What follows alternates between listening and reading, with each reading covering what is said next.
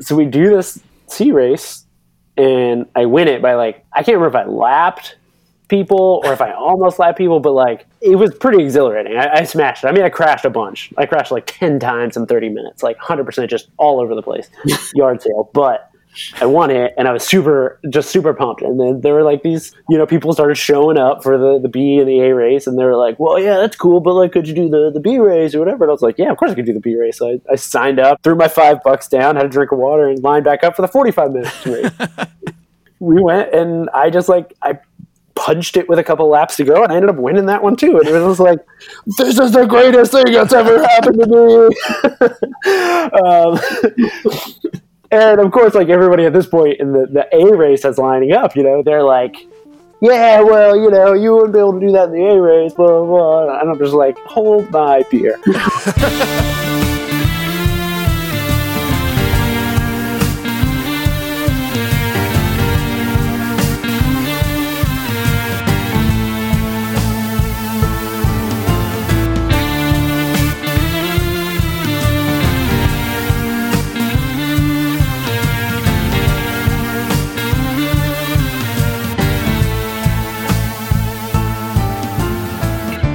From KOM Cycling and Michigan Midpack Media, welcome to the Dirty Chain Podcast, the podcast that covers the cycling scene from the viewpoint of the Michigan Midpack. I'm your host, Trevor. And this is Sheldon. And on this episode, Sheldon and I sit down with three time national cyclocross champ, Stephen Hyde. Sheldon, it looks like your background has changed a little bit. Are you in a different location? I am in Lansing. I am. I'm. I'm back in our hometown. I'm back I'm in Lansing. So all right. Excited to be able to ride gravel again. Have you gotten any gravel rides quite Not yet? here on Sunday. I actually rode from St. Clair Shores to Fenton, and I managed to get about. So it was a 64 mile ride, and I got about 20, maybe 25 miles of gravel in that in that span, and it was it was almost fantastic, except for the entire ride was into a just block headwind. I averaged like 14.6 miles per yeah, I was so dead by the time I got to Fenton. I I was just shelled sitting on a bench and people were staring at me as I sucked down packet after packet of baby food. is is that where your ride ended in Fenton? It ended there. It so was you supposed- just you just went straight into the headwind, straight west, right? So yeah, and when I hit Fenton, it was going to turn it into a full-on crosswind, but I was so cooked at that point, I just called it there, and I, I had to call for a ride. Oh man, It was yeah, I was I was cooked. I was like I overestimate or overestimated my fitness and underestimated the wind. yeah, sounds like a typical Sheldon ride for sure. Oh yeah, it- yeah. Overestimated fitness, underestimated every other thing. It- typical Sheldon move. typical bad decision. so that was still uh, out of St. Clair Shores, but now you're back in Lansing. Um, hopefully, well, I mean, it doesn't really change much because I probably won't see you out on the road, but you can at least um, have. We might we, we might have a accidental crossing of paths at some point. There might be, but uh, at least you have a, a you're in closer proximities to some of the fantastic gravel we have in this area for sure. I can't, I can't wait. So um, Except it's do- raining this morning. It is raining this morning. The weather continues to be kind of up and down. We've had some good um, pockets of, of weather, and I've been able to get outside. Still doing a little bit of the Zwift thing, um, Yeah, but you- trying to do some more of the Zwift racing. But uh, but I've been getting grit, didn't you? yeah yeah. There's another grit. Uh, there's another grit stage. So over in Grand Rapids. It started out of Marne, which is kind of north of, of Grand Rapids there, and uh, boy, this this uh, stage this week was was one for the books. I tell you I, what. I saw there was a Subaru uh, stuck in quite the the pit. So um, again, like we've talked about this in the past couple episodes, but um, the some of the people over in Grand Rapids have put together this individual time trial series to just get people out on their own um, to compete against one another on these solo Strava attempts, much like people are doing kind of all over the country. Um, it's, it's a ton of fun. This time around, it's it's a kind of gravel centric, and so uh, I did it last week, and then this week um, as well. And there's what Sheldon. I almost don't want to tell you about this segment. It's it's a little over a mile long. It took me over eight minutes to write it, and uh, and some people did a little, uh, much quicker than that. But uh, um, I I almost don't want to tell you. I just want to take you out there and not and just have you experience it. Let's just say um, there's a lot of mud, there's a lot of water and puddles, and uh, and you don't quite know how deep those puddles are. Might be might be waist deep, might be ankle deep, and you don't know. And it's this water ain't clear, so you you just got to find I out. Bet, The, I bet today anybody that's riding this morning, I bet because we got a fresh topping of rain last night, so Yeah. I'm sure that I'm sure that. What's the name of the road? I, I I saw you say it on Facebook the um or the segment name. the segment name is Sahara, like the Sahara Desert, Sahara You Now. Um, and I don't know if that's the road name. Maybe the road is Sahara, but um, Is it is it like if it was dry, would it be a sand road or? It's probably pretty sandy, um, but there are like legit creek crossings. There's like two creek crossings through it, so it's right up your alley, man. I think you would really dig it. maybe I have to get out there this weekend. It was it was fantastic, and I might try to give it another go before the end of this week, just to now that I've I've I've experienced it. And uh, Matt Acker put up a video of him of him rolling through it. Actually, we should link to this video on our on our Facebook page, just because it's it's it's amazing. It's so great. So we'll have to we'll have to do that. But yeah, Grit Series. Um, that was a that was a really fun ride, and uh, I was soaked, man. The next day. I I rode outside and my shoes were just still soaked from that. It was it was great. Um, Sheldon, there is another. Um, I don't know if I'd call it an event, but it is Zwift related. But I I'm throwing this out there. I'm wondering if you'd be interested to get your trainer out. My my brother sent me a message the other day. He linked to. Um, maybe something on Strava, but Yeah. it is it is a it is a Zwift beer challenge. Oh, I mean, you kind of have my curiosity already. So, are you familiar with the beer mile? yes, I am. So you you're on a track. You ha you drink a beer every single Wow. lap of the track. Do you start with a beer? I th- yeah, I think you, I think you before you can start the cross line, I think you have to finish the first beer. Okay. And like as you finish it, you toss it and start your first lap. So this is um I think this is on Strava and they have the beer bike challenge. And it's very similar. and it is the first to 20 miles. And so your intervals are 4 miles. And it tells you you have to drink a beer within that 4 miles. It has to be over 4.7%. Here's my here's my idea. This is this is what I want to do.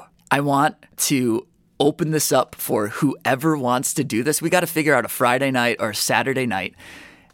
Have an open Zoom challenge and just anyone that wants to try it and just open up Zoom, And we Yeah. will record you slamming beers. throwing up. I think it would be so. Oh, I think you got to start with a beer within, and you have to finish it within that four miles. Um, I, I don't know all the rules, but we can figure this out. But So five beers. Oh, in twenty. That's that is hard. it's either four or five. I can't figure out the exact. Um, If you have Oh. to drink one before you start. I'll say this says that the official rules. Um, if you puke, add four miles, and one beer. Oh. so if you throw up, you have to add time and another beer. If you throw up again, you're disqualified. I mean, if if this was 21 year old Sheldon, I think I could accomplish this pretty clearly. 35 year old Sheldon's going, oh, Yeah, I this. I mean, might be fun. I don't know, but anyways, it sounds like a terrible decision, so I think we we should give it a shot. so what, tomorrow? I'd have to activate my Zwift. It's worth it. 100% worth it. So, speaking of Zwift, we have a giveaway that our friends at KOM Cycling are are um, partnering with. They make an incredible trainer block for your front wheel. I have one. Sheldon, do you use one of these when you when, have, when you ride the trainer? When I'm on the trainer, when I okay. when I do use my trainer, it, it, I absolutely have one. It uh, I was one of those people for years. I used an old college textbook that wouldn't get bought back, so I had like a three hundred dollar uh, you know tire block. But um, but this oh, one's this one's cool. It has like uh, different levels, so you're not oh, just locked in with with a single um, distance from the ground. You have a couple different options there. Locks it in well. It's really sturdy. If you're, I I'm always on a hardwood floor, and it has little pads on the bottom that keeps it from slipping, which is amazing. And I know for a fact that um, talking with Austin from KOM that it's been one of the hottest items since quarantine, since the lockdown, when people are really hitting their trainer hard. And um, they've kind of sold out of them for a little bit, but I think they're having some more. So they're willing to give us five of these trainer blocks. Um, is that what they call them? Trainer blocks? Yeah. Yep, train, uh, trainer wheel blocks. Trainer wheel blocks to give away. So what we want to do, we're going to have you call into our hotline. Uh, the the number is six one six 522 2641. We want you to call in, leave a message on how you, as a cyclist, are coping with quarantine. Are you on Zwift? Are you going out doing solo rides? Are you doing the Grit series out of Grand Rapids? Are you tell us what you're doing. Uh, leave us a message. Remember, three minutes or less because it, it, it, the phone service does have that three minute limit. But we want to hear from you first five that call in are getting a free KOM wheel trainer block. Yeah, and make sure you tell us your name and all that uh, important information. Um, but uh, yeah, yeah, don't and, do the, like, the equivalent of a ding dong ditch, or you don't get a trainer block. um, my my guess is your your chances are pretty darn good at at uh, at winning one of these trainer blocks. So yeah, thank you KOM for uh, supplying us with these um, trainer blocks, and we are looking forward to hear how you are dealing with quarantine. So man, um, couple uh, maybe last week or a couple weeks ago, we had a fantastic conversation with Stephen Hyde. I knew he was going to be an interesting interview. I was not expecting what we got we're both not like the the most uh, experienced or knowledgeable about cyclocross, but I have been a fan of his for a few years. Just watching him as he's been winning uh, national champion after, championship after national championship, and uh, just seems like a really cool guy. Um, for me personally, he's like really into music, so I kind of I kind of dig that whole thing. It's interesting how he started from literally the most grassroots style of cyclocross you can imagine. Yeah, I mean, if, if five dollar entry fees and if you want to hear um, about Stevens national championship races or hear uh, uh, very detailed about his uh, experience in Europe, there's probably other interviews that you could listen to. But uh, what we got was a real um, the true building blocks of what made him a national champion. Yeah, we we got to hear his whole story from the beginning and uh, some some really cool. Um, some really cool stories in there that uh, crossing the nation with without a place to live. Yeah, for sure. So it was super great experience just to talk with him, and um, and then he told us a little bit about um, his new coaching service that he is rolling out, and kind of what his career is going to look like. Um, what he thinks it might look like um, now in the future. So, um, so yeah, um, should we just get right into it? Yeah, let's hear from uh, here's Stephen.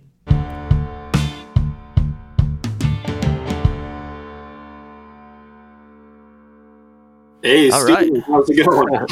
Great. How's it going? Oh, uh, cooped up inside right now. Yeah, join the club. You're held up in Massachusetts, correct? Yeah. Yep. Did uh, did your governor do the state and lockdown, kind of like what we've got going on in Michigan right now, or is it more of us just a self imposed or? Uh, yeah, no, all the businesses are shut down. Um, just like uh, essential, you know, healthcare and stuff like that is kind of the only thing remaining. A couple of grocery stores. That's about it. Yeah, that's that's kind of how it is here. How are you? Yeah. Um, how are you getting through the time then? Well, I mean, for me, it's it's kind of a at first I was like, oh god, what am I going to do? Um, especially because right, yeah, you know, right now it's like it's April in Massachusetts, so it's you know you get a day of sun and then four days of just solid rain. Um, so, This, are you but, sure you're uh, not talking about Michigan right now? This sounds like Michigan. yeah, no, I, I, it's just like the you know, the northern part of the country is just brutal this time of year. Yeah, yeah. yeah, but I've got plenty going on right now. I mean, I just kind of kicked off a coaching service, and and that's been taking some time, and um, yeah, I've I've got plenty to do. This is considered off season for you, anyways. Correct? Yeah, yep. Okay. So, are you at all training, or just t- basically taking an off season? Well, so you know, I, I typically do two seasons. I do my my cross season, which is my A season, and my B season, which is usually prep. Um, I usually take the rest of February off, um, and then kind of through the, the beginning of March, and I start training March, April, May. Start to kind of race in like end of May or in June, July. Shut it down and kind of kick over. So um, it's a pretty short season for me, but um, you know, obviously that didn't happen. so I started to train, and then uh, I pulled the plug. Um, you know, a couple of weeks into it, probably two weeks into it, and it was just like, all right, well, there's nothing to do. There's nothing to train for necessarily. You know, I could use some time off. Really, just you know, that kind of period of time that I normally take is like, you know, the the kind of the maximum amount I'm allowed before I have to start racing again, and what's really required is a lot more than that. So it was kind of like, all right, cool. This is you, you couldn't pick a better time. You know, I, I'm tired, so Well, I bet your coaching schedule is pretty easy. It's like all just base miles. yeah. I mean, de- you know, depending for for myself, yeah, it's just it's just mileage for me, um, and keeping up skills, and you know, it's time to like this type this time of year is it's not as crucial that I get really good um, focused, you know, fitness. Mhm. For me, it's like, okay, when the weather's good, go train well. You know, go have fun. You know, I, I don't really like. I'm not just on my road bike or whatever. You know, I'm, I'm I'm riding some trails. I'm riding my mountain bike or whatever.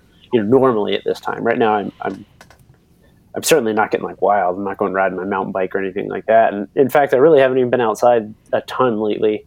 Um, you know, I, I'm riding a little bit, but um, really just I'm doing some. I just did a you know hour and a half today on the trainer, and uh, pretty pretty unstructured um, for for me. In in in a normal season for you, um, do you do much mountain biking, uh, either as just training, or do you even do some mountain bike racing? Yeah, yeah. Actually, um, I mean, I, I kind of started uh, mountain bike racing um, back in Northwest Florida. Um, you know, Mississippi, Alabama, um, Georgia, stuff like that, and um, so it was kind of a long time away from that. And when I got the opportunity, um, you know, essentially, I, I decided I didn't want to race on the road anymore full time, um, or you know, for, for what I consider full time for me. Mhm. Um, kind of gave me the opportunity to get back on the mountain bike, and with Cannondale's support, it was it was really cool. Um, so I did a couple of years of just kind of progressive mountain biking, and you know, I've done some of the the epic races. I've done a bunch of UCI racing. Did a lot in Canada, the Canada Cups. Um, yeah, I've been. I was fourth two years ago at XC Nationals, and um, just off the podium. And so, you know, it, Nice. it's it's actually something that I really, really enjoy doing. In fact, I mean, all said, I'm I'm probably a better mountain biker than I am a cyclocross racer. I just love cyclocross racing. Well, you had you had mentioned cyclocross being your A season, so is is Yeah. mountain biking your B season? Is that what you were saying, or Yeah, I mean, you know, for a minute there was the possibility that um, I would was going to try and go to the Olympics, try to make this Olympic cycle. Um, you know, at the time I was what thirty when I was trying, and um, I was like, all right, well, you know, if I'm if I'm going to do it, I might as well do it now. And um, you know, uh, it, and honestly, at the time, it was it was doable. Um, kind of switching focus and and and starting to do a lot more specificity around that and start to really build um, especially off the bike stuff doing a lot of gym work and whatnot. Um, you know i really started to build into that the idea of that and some results came and uh, i was starting to check the boxes off but kind of at the time it seemed like uh, it was a real long shot for me making the selection.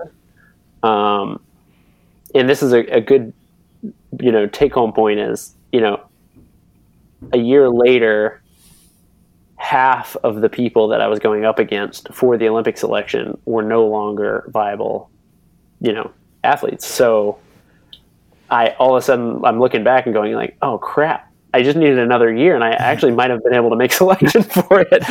Um, so you know, in, in, in terms of that, like that was kind of my uh, my other A season. You know, for for a minute, I was sure. really trying to push hard into that too. But um, you know, it's really hard to do two separate seasons well.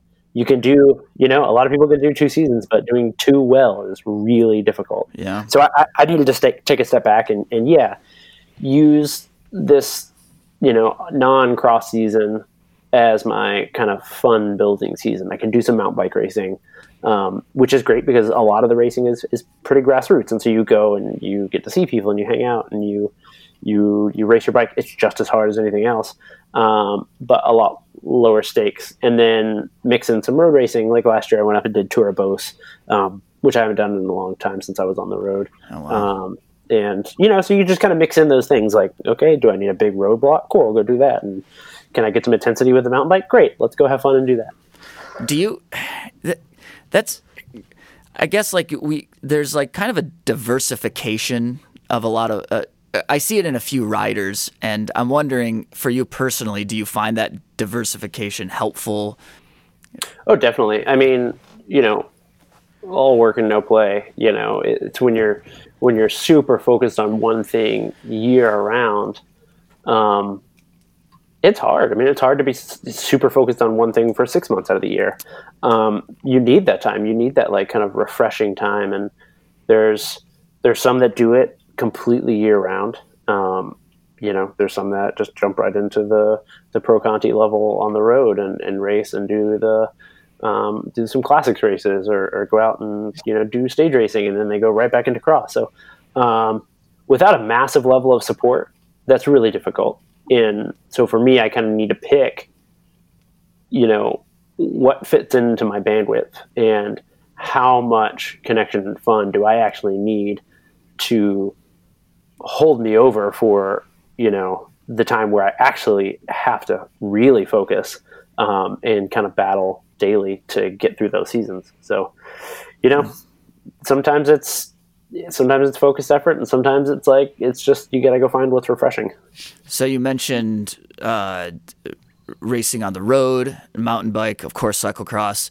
And i know you do some uh, or you you started with some bmx racing or riding or whatever am i correct yeah yeah yeah so I, I, for a long time i was um, like uh, you know i did street did, did dirt jumping stuff like that and, and i still do a little bit uh-huh. uh, it's it's not it's very difficult for me to do now. I mean, I, I, I went out a couple of weeks ago and just bailed once and like pulled something in my oh, groin. And I'm like, I'm limping around. I came back and my wife's just like, "What did you do?" I'm like, "I'm an idiot. I'm sorry. I admit it."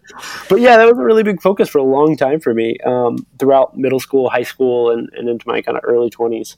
So um, everything, yeah. everything kind of has been while different, uh, different iterations of it. It's all about the bicycle and riding the bike in different ways. Um, you, uh, what, did you you grew up in Florida, correct?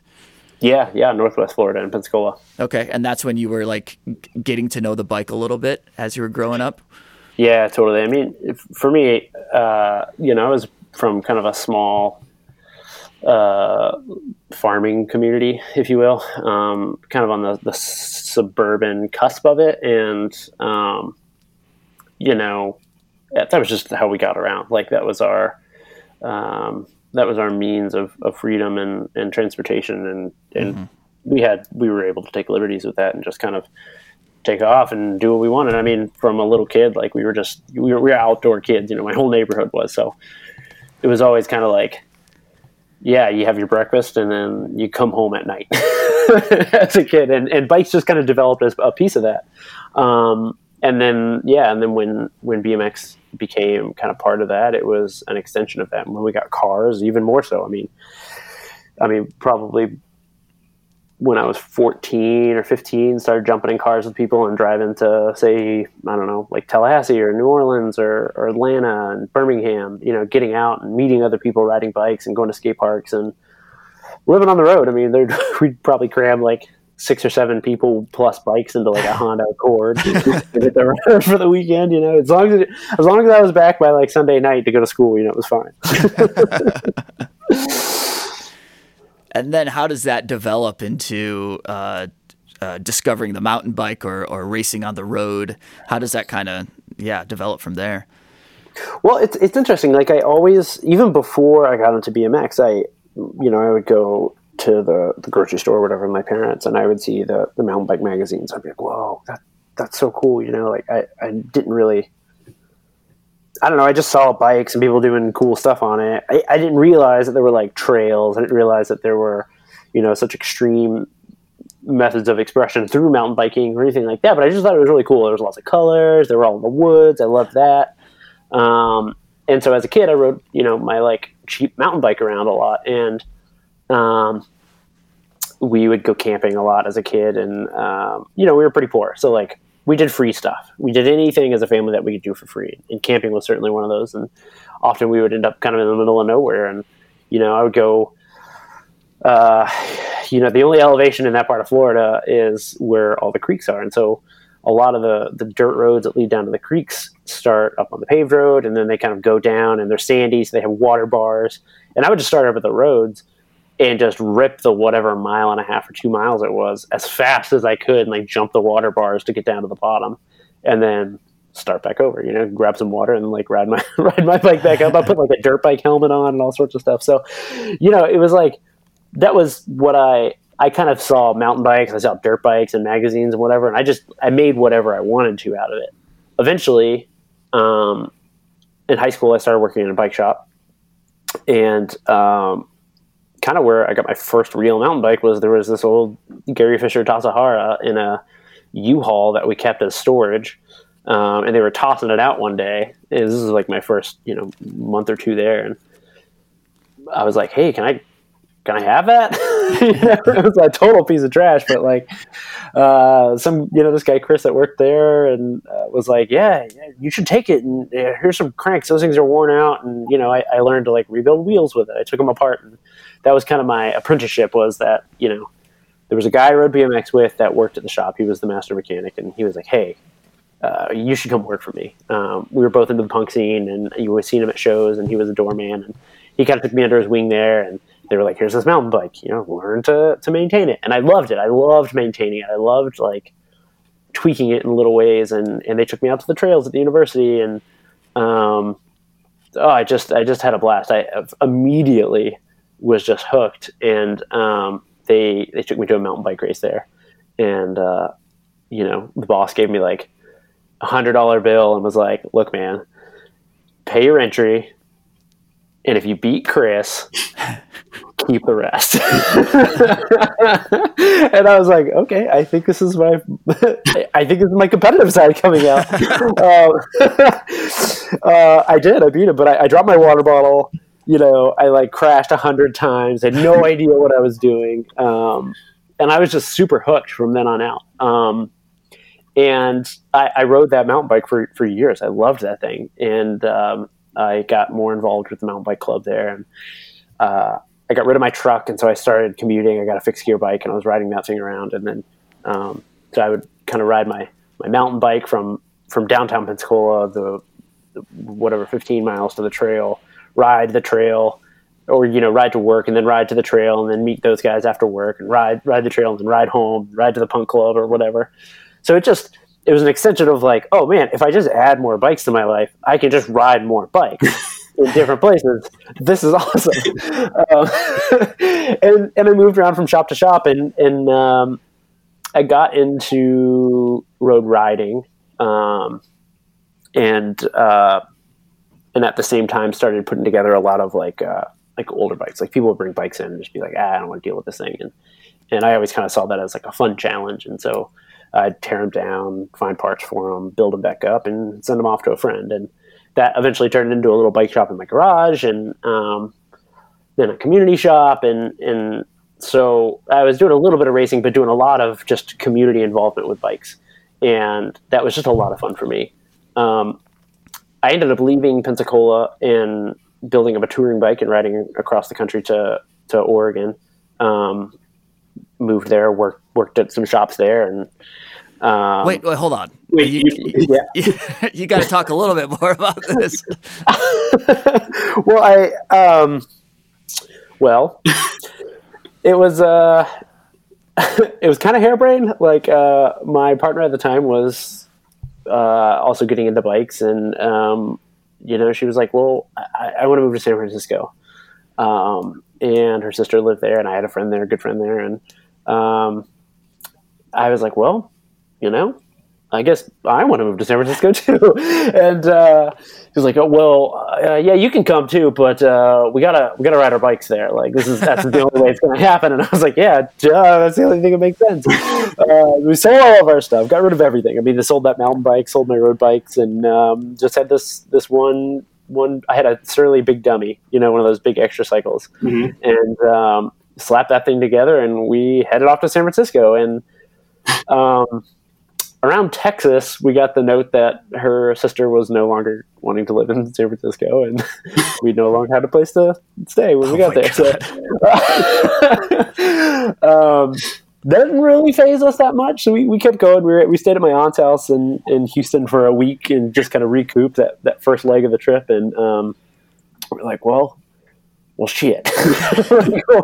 I guess we don't really have anywhere to go. We don't have jobs uh, I guess we just extend our trip out a little bit more. Like, what the hell? So a friend of mine was like, "Hey, man, I'm in I'm in Portland now." Uh, an old BMX friend of mine, and he was like, "I'm in Portland now. You should come through and stay." I'm like, "Well, yeah, sure, that makes sense." So we rode up through uh, New Mexico and, and, and Utah and Idaho, and kind of made our way into Oregon. Then we're gonna we're gonna rip down the coast and end up in San Francisco. But man, Oregon was cool. Like Portland was was really rad, and um, my friend was living there in an apartment with no furniture. Uh, had taken the door off of his refrigerator to use as dry storage, and had his little sleeping bag roll up in the corner. And so we just kind of moved in with him. We had three sleeping bags all spread out in the living room, and uh, lived there for a little bit. And um, I, I found this, this this bike shop there, this like um, used store built out of this huge Quonset hut just piles of parts, just loads of parts. And this was like my heaven. You know, I walked in there and I'm like, oh god, like all this old nerdy campy stuff, and I'm just like totally digging into all this esoteric stuff, all this really cool um, Northwest like handmade stuff that's just laying around in piles. And I was like, hey, I really need to work here. They're like, yeah, not a chance, man. This is, yeah, everybody in Portland wants to work here, like whatever. um, you know, everybody wants to work at a bike shop there. So I, I kind of showed up and I was like, look, I just, I really just want to work here. Like, what do I got to do? Uh, I- I'll work for free. Like, just, just let me like organize this stuff as it's a rat's nest and I can help. Like I can put together a plan to like maybe I don't know, make you know, have an idea of like something fun to do with some of these bikes and whatever. And the people behind the counter were just like, "Look, I, I don't care. We don't own the place. Like just just do whatever you want." And and probably two days of that, and the owner came in, and he came through and he was like, "Hey, who?" Who the hell are you? and I was like, "Hey, I'm Steven. I'm volunteering." And he's like, "We don't have volunteers." I was like, "I'm your first. um, you know, we, we chatted, talked bikes, and he was like, "What are you even doing?" And I kind of showed him what I was doing, and I was I was I was digging through parts, getting rid of the the, the app's actual trash, uh, and putting it in recycling, and building out correct group sets of all of this old, you know, all this old Sun Tour stuff, all this old campy stuff, uh, early Shimano stuff, and just just trying to get it together to match up with bikes that they had on the floor that either I didn't, you know, think were period correct or should be period correct or just like needed something better than the whatever you know eight speed group was on it. So he was like, hey, do you want a job? Do you want to work? um, and I got a job there pretty quick. So I ended up staying there and, and um, didn't really do a lot of racing, although I had some friends into racing. I only had my touring bike. Um, but through that shop, you know, I started picking up bikes. I have this like this uh, Bridgestone XO that I, I, still actually currently have.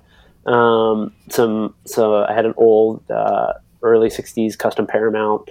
Um, all these bikes that I just kind of like took parts, put them together, saw how big of a tire I could put on it, and then like fastened bags or something on it, and just did a lot of like overnight bike touring, a lot of like trail riding on road bikes or whatever. I had a Rivendell for a while and took old mountain bikes and put drop bars on them. Just you know, made fun bikes with them. Um, and it was really cool. And then, and, and actually, I went to my first cyclocross race there, uh, the the Alpenrose, um, uh, you know, Cross Crusade, my, a friend of mine actually was going on a blind date and was like, "Hey, I, I need you to wingman for me. Like, I think she's gonna bring like she's gonna bring a friend, and like I, I, don't know what to do. I'm really nervous. Is like a friend of a friend of mine, and but I was like, yeah, whatever, man, I'll hide with you. we went there, and like, you know, so I'm supposed to be hanging out and being a wingman, but like I'm I'm looking at the circus going on outside, and I'm like, wait, wait, wait a second, like how come we're not talking about this weird ass thing that's going on around us? Like, like I just saw a unicycle race start. Like, what the hell's happening? Um, and so I just like, I, I got this idea that I was like, whoa, I think that's the perfect sport. Um, I have still don't understand what it is, but I think it's the perfect sport as far as I can tell. Um, and uh, I, I went, you know, I eventually ended up back in Florida and uh, I, I, still never did any racing there. I ended up back in Florida, worked at another shop, and, and some of the guys there that um, uh, ended up coming through through the, the cycling club and stuff, you know, invited me out, and and you know, it turns out that I was pretty strong from doing all the, you know, I had a great base period. I rode across the country for three months. That, that's a great base period. Um, did all this this good, fun, hard riding with all my friends that were racing, and then ended up back in Florida and just had a really good time riding with a, a group of people that I kind of never probably would have connected with. Um, and they, I, you know, I didn't have a car still. Um, so I was riding my big dummy with my, my either my road bike or my mountain bike uh, attached via a fork mount to the back. um, and uh, so I would do that and then go ride with them after work and then meet back at the shop and then and load everything back up on my bike and ride home. Um, and eventually they were just like, "Hey, look, you should come road racing with us." And uh, so I would, you know, jump into whatever car, whoever was going to whatever race, and just go do it. And then, um, and then eventually I got a mountain bike, and again, and same thing. Like it was like, all right, let's go road racing on Saturday and mountain bike racing on Sunday. Who's driving? Who can I go with? Um, How old are you at this point? Twenty one. Okay. Yeah, 21, 22. Um, so you know, I'm like I'm working full time. Um, I'm working full time at the shop. I'm I'm doing uh, I'm in bands. I'm doing stuff like um, um, community clinics at the co-op or out of my house. Um, going to shows, you know, like probably sleeping four hours a night. Uh, definitely drinking uh, way too much.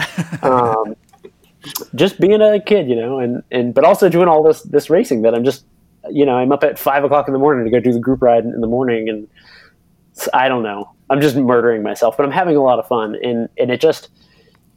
I'm still at the same time like I'm going through the categories and, and having fun and hanging out with these older people that are that are kind of pushing me and bringing me around. But I'm still like, yeah, but I'm a mechanic. You know, I, I really want to be a mechanic.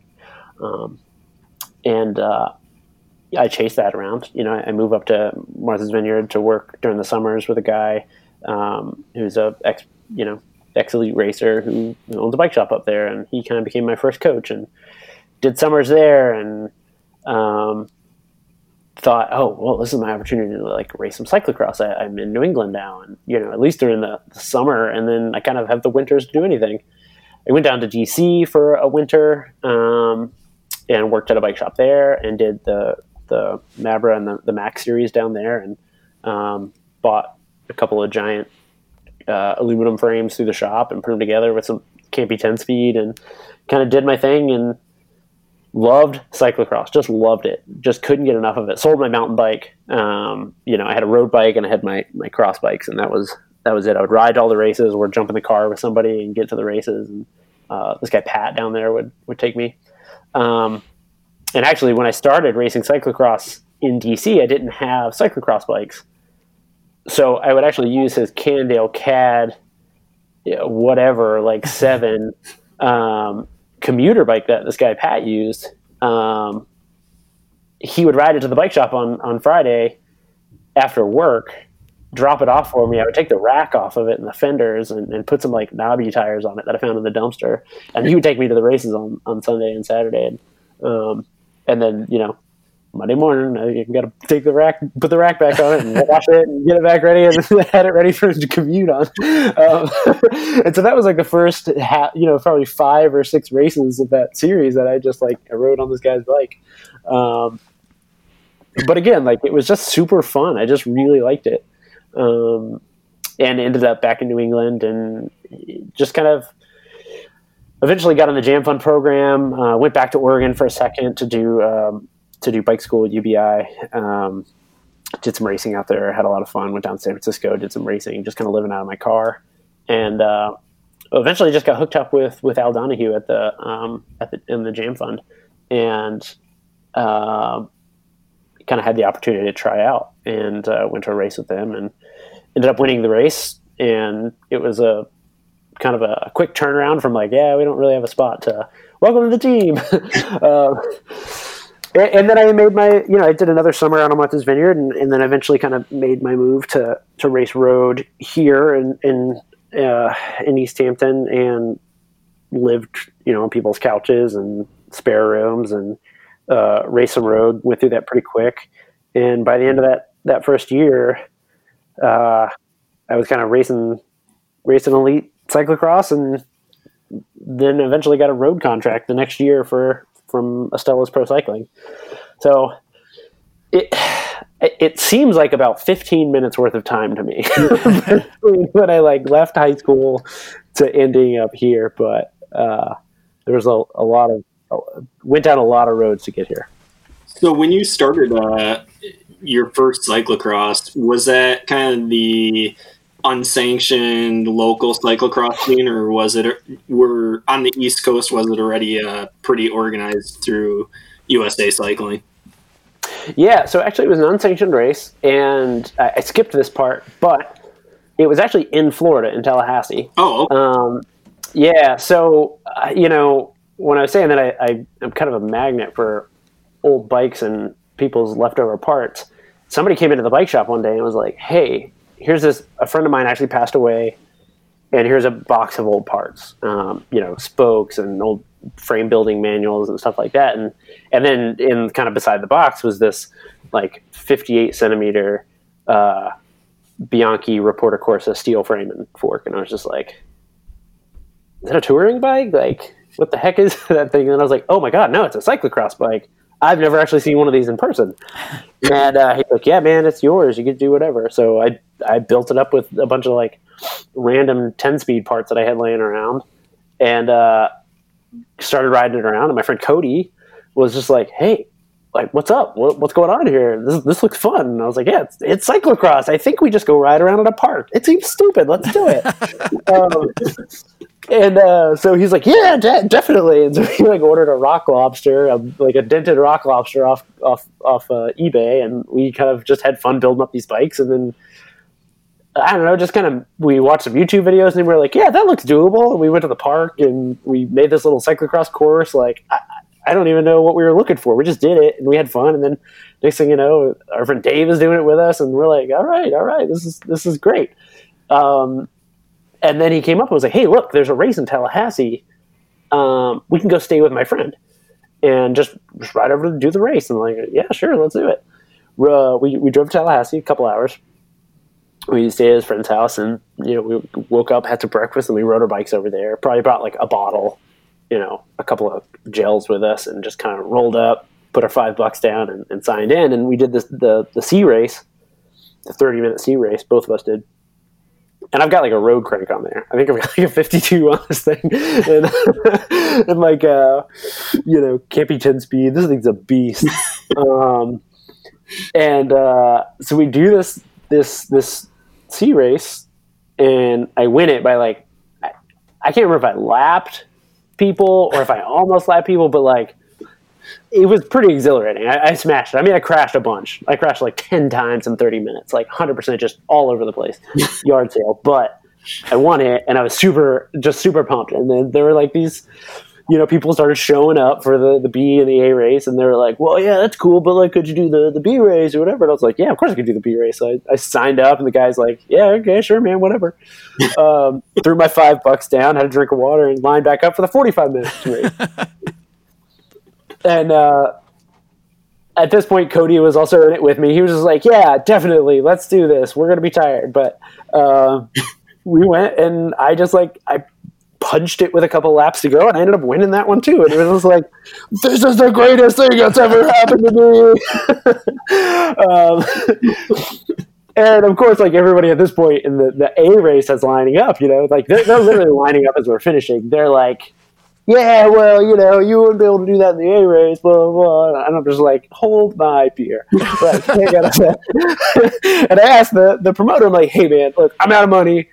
Can I just jump in this one? He's like, by all means, I will pay you to do this one. And, uh, so I'm like, Cody, good God, just like find me some water. I need a gel. Like, I'm cracking. I think I'm cramping, but I can't say no because I'm an idiot.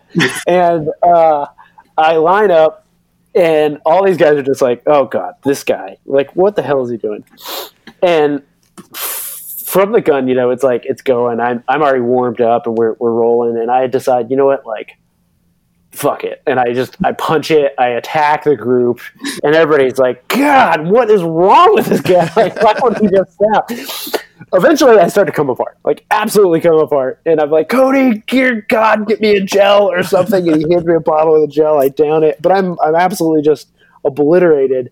And guys start passing me, and uh, but then Cody's on the side. he's like, dude, you you blew up everybody. There's only like five people left. All you gotta do is just like finish this thing, and you're gonna like get paid. like, yeah. So I finished. And I think I got like fifth or sixth or something like that. I don't remember, but I finished in the money, and uh, you know I got my like twenty dollars. uh, and uh, it, and it's interesting. Like I just I had no idea what I was doing. I, I, was just like crashing all over the place, but I was just so into it. It was just the explosive nature of it um, doing something you're you're not supposed to be doing on that bike. You know, kind of.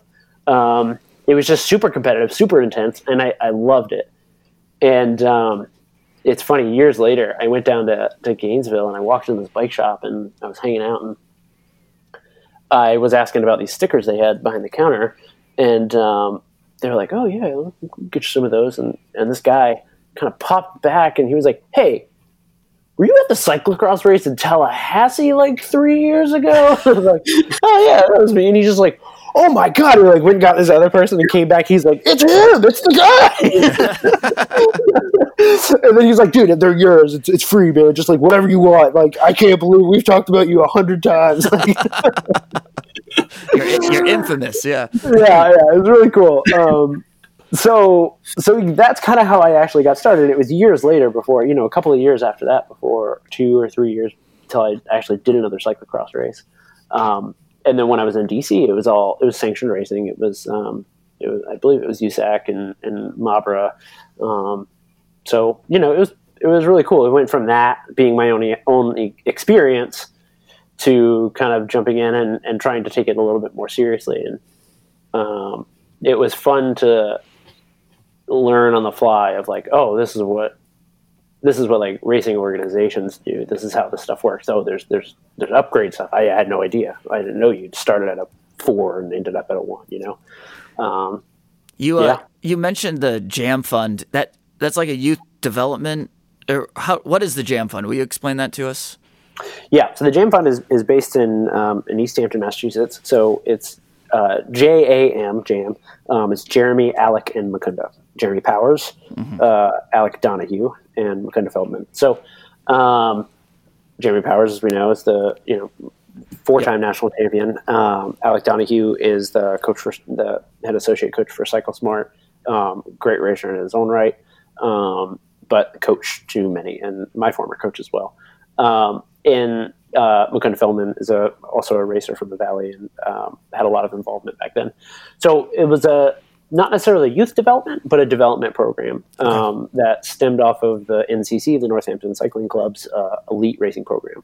Um, and yeah, it, it took you know aspiring racers uh, that had a goal of becoming professionals or reaching you know a pretty high level with it, and uh, you know, unlike a lot of development programs that start with you know the necessity to start with youth, you know, taking taking really young kids and putting them out there, they kind of they would take a take a 25 year old like myself and, and see some potential there and um, work not only in in terms of their cycling, but like you know, it's a little bit of a a life life coaching group too. You know, just like all okay. coaching is kind of a you know you're you're ninety percent life coach and you know ten percent cycling coach. Um, it was a really cool is still a really cool like kind of community based um, program, and when I got involved in that, it was a really interesting fit for me because a I had this guy from from Martha's Vineyard, this Rodrigo, who was on that program, who I worked with, and was just like, "Man, you're, you're the perfect candidate for this program. Like, you got to meet Al. You got, you're just like, this is it, man. You you got to get over there." And I ended up not meeting him through that connection. Um, I had Lyme that summer, um, contracted Lyme that summer, and, and you know went through an antibiotic cycle and all that stuff. So I didn't end up actually racing that year in in Massachusetts or in New England like I wanted to. That's when I drove across the country. I, I bought a Volvo, drove to Portland, did bike school, ended up doing a little bit of racing out there and having fun. Um, but when I was in San Francisco afterwards, kind of did a little coastal tour. Uh, I met another person down there uh, through racing, um, and she was on the MIT cycling team before, and was like, "Man, you really got to meet this guy Al." he was my coach, and I think you guys are get along perfectly. He runs this Jam Fund program. I was like, oh, I, am actually aware of this. I, I know. So, so now I've got this like East Coast and West Coast connection uh, to this one person and me, and you know, it turned into this like, okay, this is getting ridiculous. Like, yeah, we should probably meet. Like, let, let's let's at least feel this out. Um, so I drove back across the country, ended up here, and um, I was living in the one of the closed down campgrounds here in the fall uh, in my in my wagon, and uh, went riding with these guys, and I just you know we took our road bikes and we went out, and then ended up like hiking somewhere with them on our back, and I was like, this is my kind of riding, like hell yeah. um, and you know, eventually was like, look, we don't have a spot for you. Um, it's just you know it's too late. Like we've already kind of started the season and you know we just we just don't have the resources. But you know especially because you don't live here in the valley yeah it's just it's just problematic. But i'm happy to like happy to help you out and happy to kind of get you just you know come to a race with me. Like let, us just see how it goes. Um, so we went to this cheshire race in connecticut a local race and uh, know, I, I, show up there. I think my like skin suit was broken. I had some like safety pins in it. And had my own bikes and show up with him. And you know, there's all these like kind of New England royalty there for, for me for cyclocross. I'm just freaking out. And um, we do the race. Uh, I I am sitting in the group like just kind of relaxed, having fun. And Al's like, "What are you doing, man? We're all suffering. Like, you should attack the group." I was like, "Oh, yeah, okay, I guess that makes sense." So I, I attacked and I went, and Myerson went with me, and he countered and, and kind of came with me, and we went up these railroad tie stairs up into the woods, and there was this cool like single track twisty descent, like pretty hard, you know, like tight kind of like kid trail thing that goes through the woods, and um, we ripped through there, and like it's a five second descent. And I just put so much time into him. By the time we came out of there, I probably had like 10 or 15 seconds on him, and I just rolled it. And um, we go through and there's this hill on the backside that's like super steep. Everybody runs, so everybody kind of collects there and, and, and yells and, and kind of heckles or whatever. And I go through probably four laps to go, and I'm off the front, and it's somber. Like these guys are like, "Oh, hey man, way to go! They're about to lap you. Like no big deal. You're fine." and uh, then the Myerson comes through. Everybody like cheers, and they're like, "Oh my god, this is the greatest! Uh, Myerson's winning the race." And they finally figured out. They're like, "Wait, wait, wait! No, that guy's winning." and they come back through the lap again, and they're like, "Oh my god, we don't know who you are!" And um, I ended up winning the race. I ended up like rolling across on a flat, and uh, still, you know, I still won it. And you know, Adam came through and was just like, "Hey, good." job. What the fuck? Who I? Um, and same thing. Al came across the line and just you know, was breaking with one hand and had his shaking hand out in the other and put it out. We shook hands. He was like, "Welcome to the team. We'll figure it out." uh, but I, I, found that the, the cool thing about that program for me was that, you know, I, I saw this niche where, like, okay, if you don't necessarily have a spot, you know, fully supported spot for me, I understand. Uh, you know, I don't even live there, but let me make myself useful. You know, they, they had a mechanic that was working for them, but it was just on the weekends and, um, you know, there's a lot of people in that program. There's there's probably five or six people at the time, and um, it's pretty ragtag. And you kind of show up and bring all your own equipment. So I, I, found this like niche where I could continue teaching people what I like to do, which was work on bikes.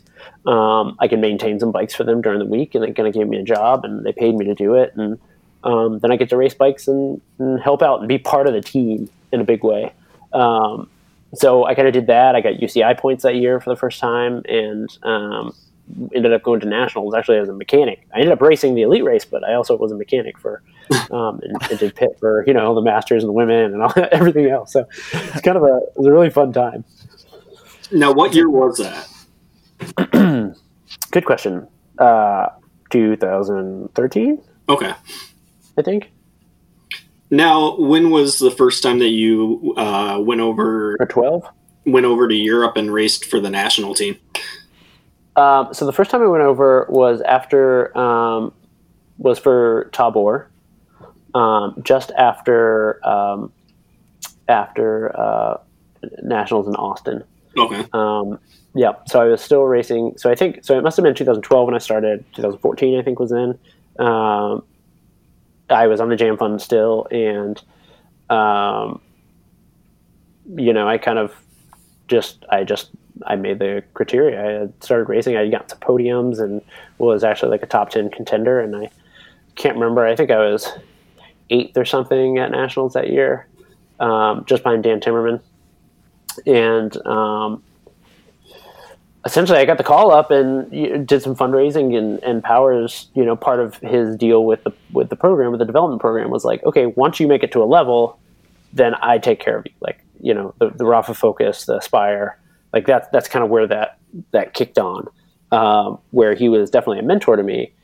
Um, all of a sudden, you know, instead of going on to with the national team, I'm going to Europe with him, uh, you know, as a national team member. So um, to date, I actually have not gone over to Europe as a full national team supported member. Um, I have only gone over as a you know trade team supported national team member. Hmm. What kind of difference do you see in the European cyclocross community versus uh, the U.S. cyclocross community? Um, it's more fractured for sure. Um, I, you know, European cyclocross is so professionalized mm-hmm. um, compared to American cyclocross that it's it's almost not even the same thing. You know, there aren't amateur races on the same day if there are, it's, it's kind of smaller races that have them. Um, they the the fans tend that are there of on race day tend not to be racers or you know like as active racers as we get here.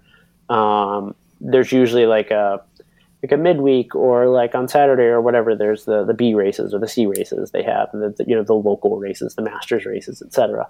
Um, usually not on the same course. They're usually somewhere else. Sometimes they're on the same courses, but a lot of those courses take up. You know, it's like you take your your hometown, you shut down the town. Uh, you only make it to where people can drive in if they have a sticker.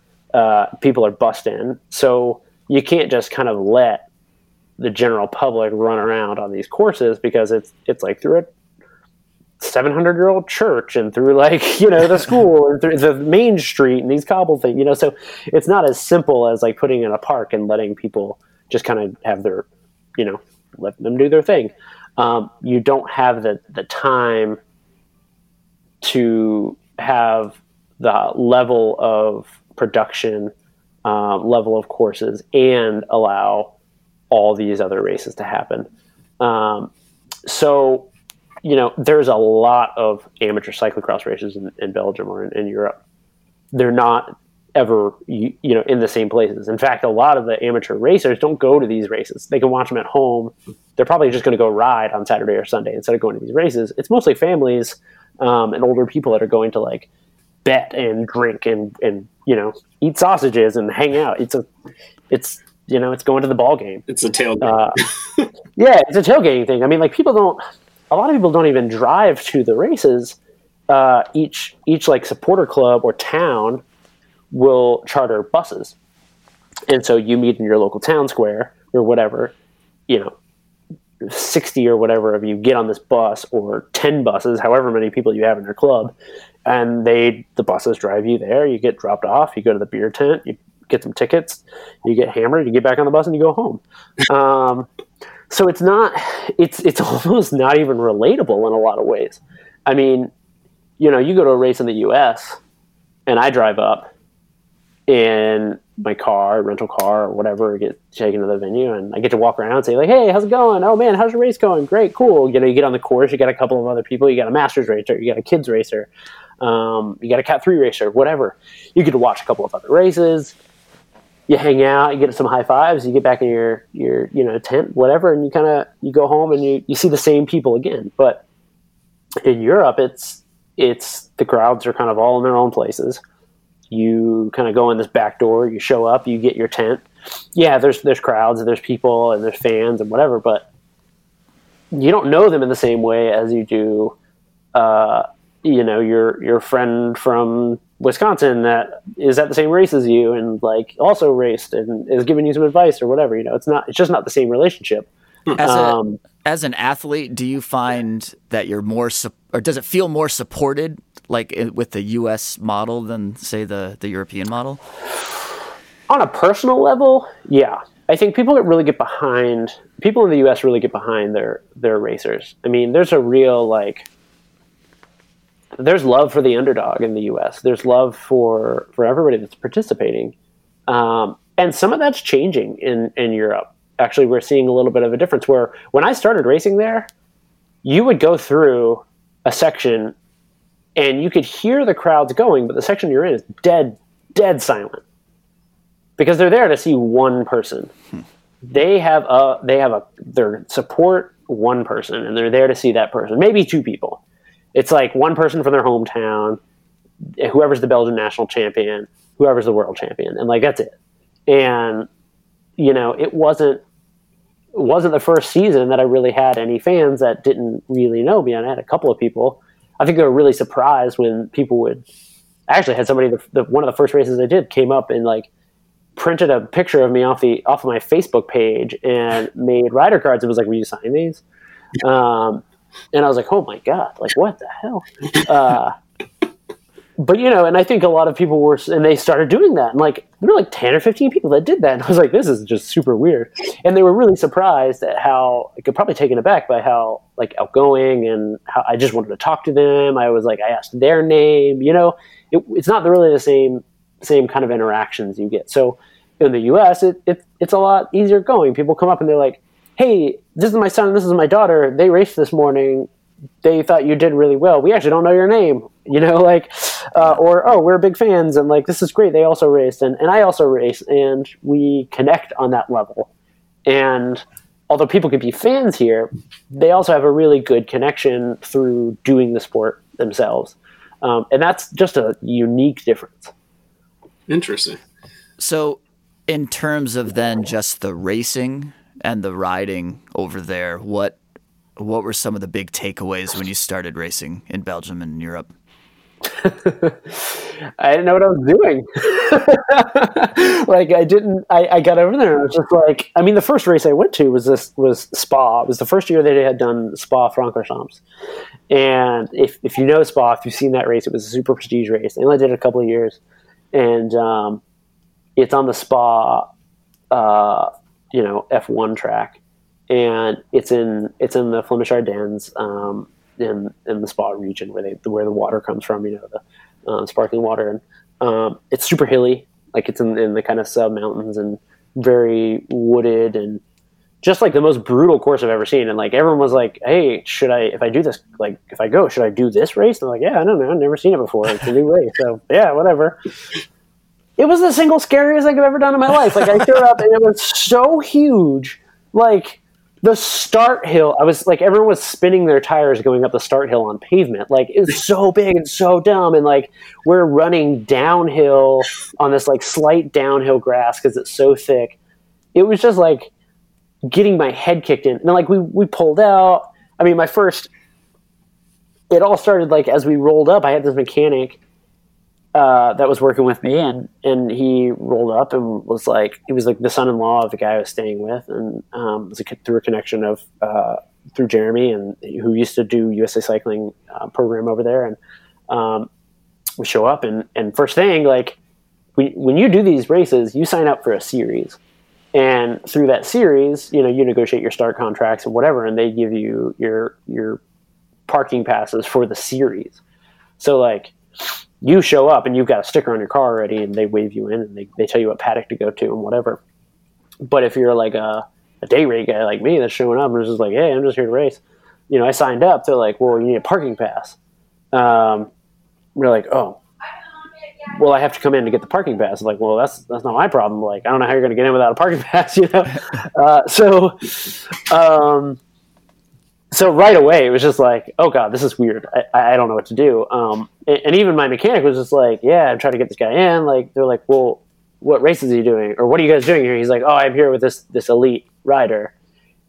And the parking guy like looks over at me, and he just shakes his head, and he's like, no, no, not that guy. I don't know that guy. and I'm like, no, no, no, seriously, like I'm, I'm here to race the elite race. And he's like, no, no, not a chance. not, not, a chance. It's a finally I got it through. You know, uh, I win. I got my parking, and I, I passed four former world champions, uh, the current world champion. All these people. My jaw, my jaw is on the ground. I'm like, I, I have no idea what to do. I can't find the sign in. no idea where it's at all of a sudden, everyone who was just like, "Oh, don't try to speak Dutch," we all know English. No one knows English all of a sudden. Um, you know, it's in like the French region, and they're definitely, definitely not trying. Um, so I'm like, "Oh God, this is terrible." Um, and, and the courses are just bananas. And so I just realized, like right away, that like we're not even doing the same sport to that degree of like this is this is terrifying. This is huge. Everything about this is bigger and scarier. Um, but oh my god, was it just exhilarating to do? I mean, I'm, I'm starting at the back of these races and just murdering myself to get pulled, you know, with a lap to go. Um, and it just it just was really eye opening. I mean, every race I went to was an experience uh, that pushed me to to to to learn to, to change everything up and to you know to learn on my feet um, and to go back and journal and, and and think about like oh god I really fucked that up. Like what do I got to do to actually like not get lapped? You know that was my first goal. Is like how do I not get lapped? Um, and you know you go to these different races. You find races that like fit fit the bill for what you you think your uh, skill sets are. And you're like, okay, cool. Well, you know, I get to pre-ride this course, and this is a fun like Hamme. Was like a really fun like BMX flowy course. And finally, it was just like, boom, you know, top 25. I go from being like lapped to top 25. Like, okay, cool, you figure it out. Um, and people start giving you more respect, and the racers start like going from like, I don't know who you are. There's not a chance you're going to ride in front of me. To like, okay, cool. I've seen you ride before. It's okay. Like, I'm not scared for you to be here um, I'll I'll move you when I'm ready, kind of thing. Um, and that was another big big uh, shift. You know, you go over there, and, and all of it's a very physical sport. Uh, there's no waiting; it's all full gas. Um, you got to be in front of the other person. You got to jump them. You got to like you got to ride the technical stuff first. Um, and so it's just you're constantly fighting with people. Where, as in the U.S., you're kind of you can sit in groups and it's just not as aggressive. Um, so yeah, I mean, from from the first minute of being there, it was like, okay, this is this is a different sport, and this is going to be challenging. Have how many seasons have you uh, raced over there? Five, six? Yeah, I think I just rounded up my uh, s- sixth world championship. Okay. Is that right? Fifth, fifth, sixth, one of those things. I started with Tabor. Let's see, I did Tabor, uh, Zolder. Uh, was after Zolder? Um, Luxembourg, Bieles, uh, and then um, uh, Denmark. Uh, and then where were we this year? We just got done in uh, in Switzerland. So yeah, just just finished up my sixth world championships. I would I would assume that through that many seasons that you would gain a lot of confidence just racing in Europe and and um, did you find that or did you find that every single race is kind of uh, adjust figure out the new things there's new riding styles new athletes um, did can, do you approach it with a lot more confidence now than you did before Definitely, and that comes from knowing my strengths and my weaknesses. I mean, that that's what you don't know when you go into a new environment like that. Like when you race in domestically, or you race, or you're, you know, you race where you're used to racing. It's like doing your normal group ride and then going out and, and riding with, you know, going to some other state and riding in another group ride there. You don't know how good you are compared to other people. The courses are courses. Like mud is mud you know hills are hills like you can you can adapt those things but you don't know where you sit with other people when you show up so kind of focusing in on the controllables and, and looking at where you're like okay i now know that taking away variables that are the other racers you know taking away that kind of variable how do i match up on this course? Okay great. I have an idea of where i fit on this course. Um, and then taking like your relative fitness and going like okay well you know i had this kind of fitness before. This is where i was. This is how i felt you know at this time last year and i did top 15 great cool. Um, here's some new people. Here's some there's like five people that aren't here that i normally race against. You know you kind of you add all those things up to give yourself an idea of where you might expect to end up and that gives you some confidence. Granted different courses on you know courses play out differently on different parts of the year, right? Like where you might have a race that's normally at the beginning of the season is now towards Worlds, and that race is now going to be faster because everyone is ramping up and training for Worlds. So depending on the level of the event, depending on um, where they are on the calendar, depending on the weather, you know, you gotta you got to give yourself a chance to get into your head and think like okay how can i best perform on this what do i have to work on to do this and what do i have to take advantage of in order to do this and just doing that over the years has given me a lot of confidence to be able to um, know what to expect and know how to get myself out of a real bad situation well obviously throughout the years you've had a lot of success in this and um, from three-time national champion, correct? Yeah, yep. Um, and uh, and then racing a lot in Europe. Um, two Pan Am championships. Yeah. Okay. And um, so it seems to me like you went from throwing yourself into situations where you're like, I don't know, let's let's give it a shot, to now seeming like you're a little more calculated and a little more um, definitely a student of of your sport. Um, do you still find that initial fun and excitement that you were, as you were explaining your first unsanctioned race in, in Florida, um, do you do you still get excited about racing? I do, and it, it, but that isn't necessarily always the case, and it's not necessarily always going to be the case because I love racing. I, I, get really excited about it. I love riding my bike. I get really excited about that. But there's there's hard days and there's hard times. And in my career, I've had some really high highs, and I've had a really cool experience where typically when I jump into something, I have at least enough enthusiasm to make it fun, no matter how hard it is. However, with repetition, more variables pop up the more times you do something, the more likely it is that something is going to happen a mechanical, an injury, um, fatigue. You know, like the more you repeat, the more likely something is going to pop up, and that can be tough, and that has been tough for me. Um, I've been, you know, I, I, have definitely not hidden the fact that I've had really hard times in, in my career. Mm-hmm. Um, in fact, the last couple of years have been really hard. They've been really, really hard. Two years ago was, I'd say two years ago was probably one of the hardest years of my entire life. Last year was not much easier. Um, and sometimes it can be very difficult to to find that that joy that does keep me going. And um, you know you got to find ways to do that. And that that can be tough. That can be tough for sure. Yeah.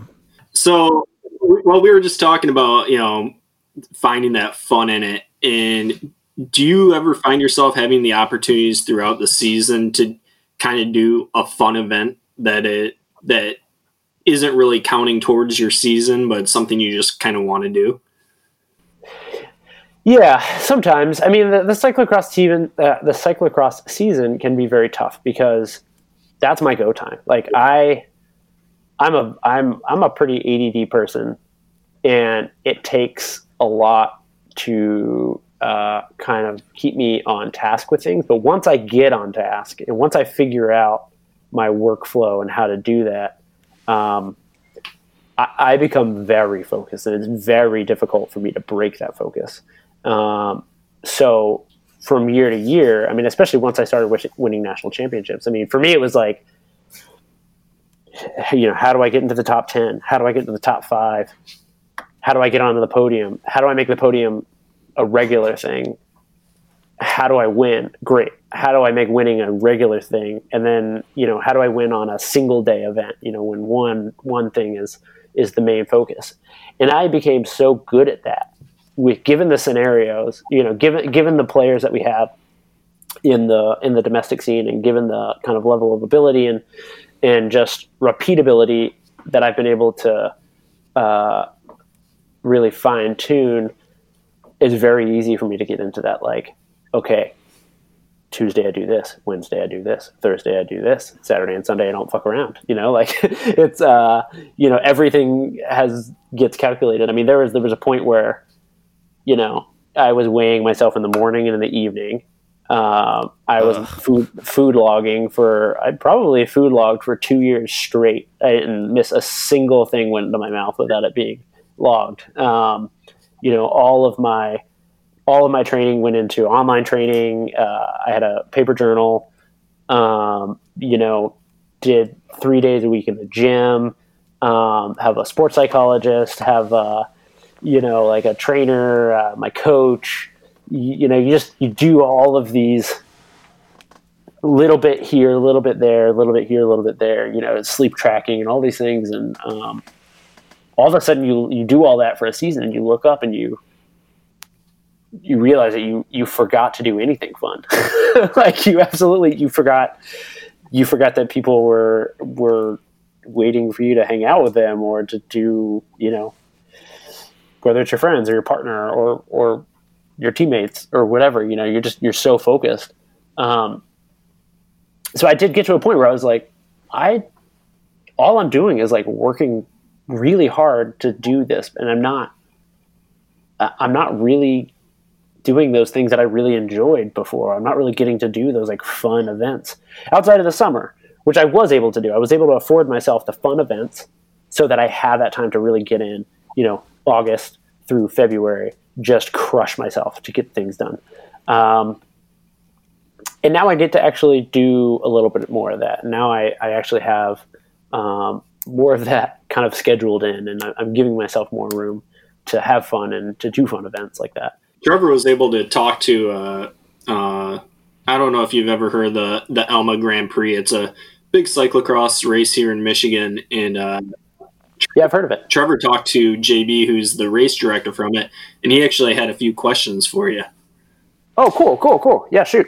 Um, this might be a big, kind of a big topic, um, but uh, it, it kind of really interests Sheldon and I. We're both we love gravel cycling, and, and um, Michigan has has a great gravel scene right now, and of course, as you as you see like the the progression of gravel, um, you see less and less road racing, especially here in Michigan. But JB was wondering if uh, if you are worried or or if you see that uh, gravel the the the upswing of gravel is kind of hurting the the national cyclocross scene. Um, I don't think so. I don't think it is. I mean, or helping. I- I yeah, I, I also don't think that it's necessarily hurting the road scene. I think what's what's happening to the road scene is happening to the road scene, regardless of Sure. you know the popularity of gravel. Um, and the same thing with cyclocross. I, I think the, the best part about those two things is that they're complementary. That cyclocross and gravel require to a T the same amount of you know the same equipment. Um, cyclocross is a little more equipment intensive, um, and obviously different seasons with some overlap, um, but also give people the opportunity to kind of like uh, carry over the like the joy they find in either sport. Um, so, so I don't think that that gravel's hurting cyclocross. I think what's happening to cyclocross is due, good or bad, is due to what happens in cyclocross. I don't think it has anything to do with gravel. Gravel is growing on its own. Gravel is growing because of the merits of gravel, because of how interested people are in, in it, how accessible it is to people, how many people don't have a gravel bike and all of a sudden have an opportunity to buy another bike, right? Like there are a lot of pluses to getting involved into gravel. Um, and I don't, again, I just don't think that something that there is something that cyclocross is doing uh, that's driving people to gravel over it. And I don't think there's anything necessarily that road is doing to drive people to it, um, other than requiring a lot of time, being places you know that you might not really care to be at. Like I don't know, sometimes road races are they're boring. Like you go. You like meet uh, everybody in like some school parking lot. You go hang out at the porta potties, and then like you go get dropped, and then you go home. Like it's not, you know, like that's just not appealing to people.